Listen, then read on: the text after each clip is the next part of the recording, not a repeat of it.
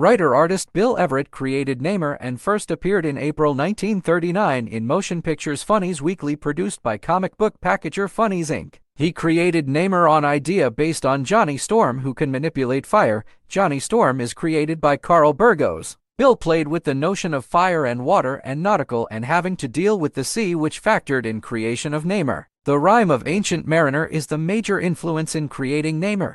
The name Namor is created by using the backward letters of Roman. The idea for giveaway to Motion Pictures Funnies Weekly fell through. He approached Marvel Comics with his idea. The final panel of 8-page comic book had a continued next week with a sans font. Emperor Thaker's daughter Fen and U.S. Navy Captain of the Oracle Leonard McKenzie both got married. Fen was sent to spy on humans, and without the knowledge of this, Leonard married her. But the Emperor attacked the Oracle and seeming killed Leonard and brought back Fen to their underwater kingdom. After a few months, Fen gave birth to a pink-skinned baby and named him Namor. Namor became the Prince of Atlantis and warrior for his people against the surface dwellers. After some point, people of Atlantis relocated and built a new kingdom at the Pacific Northwest when Namor was still a child. He befriended a young girl named Sandy Pierce, who is a daughter of Henry Pierce, a wealthy boss in Esmond. This time, Namor met his cousin Namora, named after him. Now teenage Namor reconnected with Sandy, revealing his identity to her and starting a relationship. Namor struck a deal with Henry Pierce of supply oil to his rig, which is in troubles. Oil is leaking from the seafloor into Atlantis, and Namor used this to make a deal with Henry. Namor's cousin Beamer attacked Sandy and the oil rig to discredit the prince among the Altanians. The oil which is leaking is threatening to poison them. Atlanteans again relocated to South Pacific Ocean, with Sandy deciding to join them but later somehow disappeared. Namor becomes friends with New York City police Betty Dean in 1939. Betty pleaded Namor to help the Allies' effort against the Axis powers during World War II. He denied her plea initially but decided to join the Allies in the fight against Nazis. Namor formed a superhero team named Invaders with Captain America, Bucky, and the original Human Torch after the attacking on Pearl Harbor, which made America join the World War II in 1941. The team went to Wakanda and met its ruler King T'Chaka. Namor and T'Chaka both joined forces and fought enemies, traitors, and saved kidnapped allies from their respective kingdoms. After fighting the Genus on Stony Plain, Alberta, Namor was injured. He was later found in Fantastic Four issue 4 in a flophouse in Manhattan and lost his memories. After gaining his memory back, he learned that Atlantis has been attacked by nuclear testings.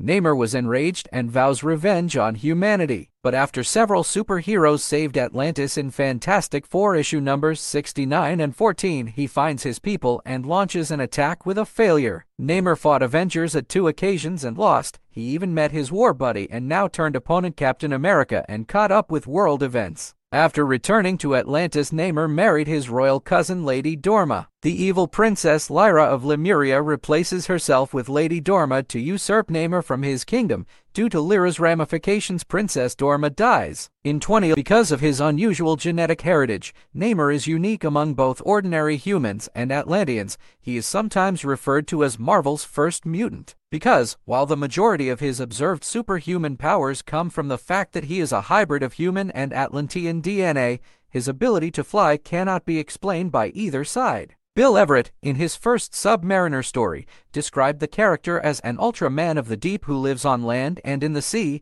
flies in the air, and has the strength of 1,000 surface men. Namor has the ability to swim at superhuman speeds, even by Atlantean standards. He has greater longevity than a normal human being. He is nearly 100 years old, but has the appearance of a male in his prime. In all his incarnations, Namor possesses superhuman strength and, with the possible exceptions of Orca and Tyrak at their full sizes, is the strongest Atlantean ever known. The exact level of his strength is dependent upon his physical contact with water, in which he needn't be submerged. Some stories have mentioned that Namor has gills for breathing underwater. For example, in Namor, the Sub-Mariner number 5, Namor thinks this New York river water burns my gills and scalds my lungs. And artists such as Salvador La Roca have drawn him with gill slits on either side of his neck. Marvel has repeatedly identified Namor as Marvel's first mutant, which is accurate when describing first appearances in print. However, he is not the oldest mutant within the fictional Marvel Universe timeline. A number of mutants predate him, including Selene, Apocalypse, Exodus, Wolverine, Mystique, and Destiny. Tena Huerta was cast to portray Namor in November 2020 for the MCU film Black Panther.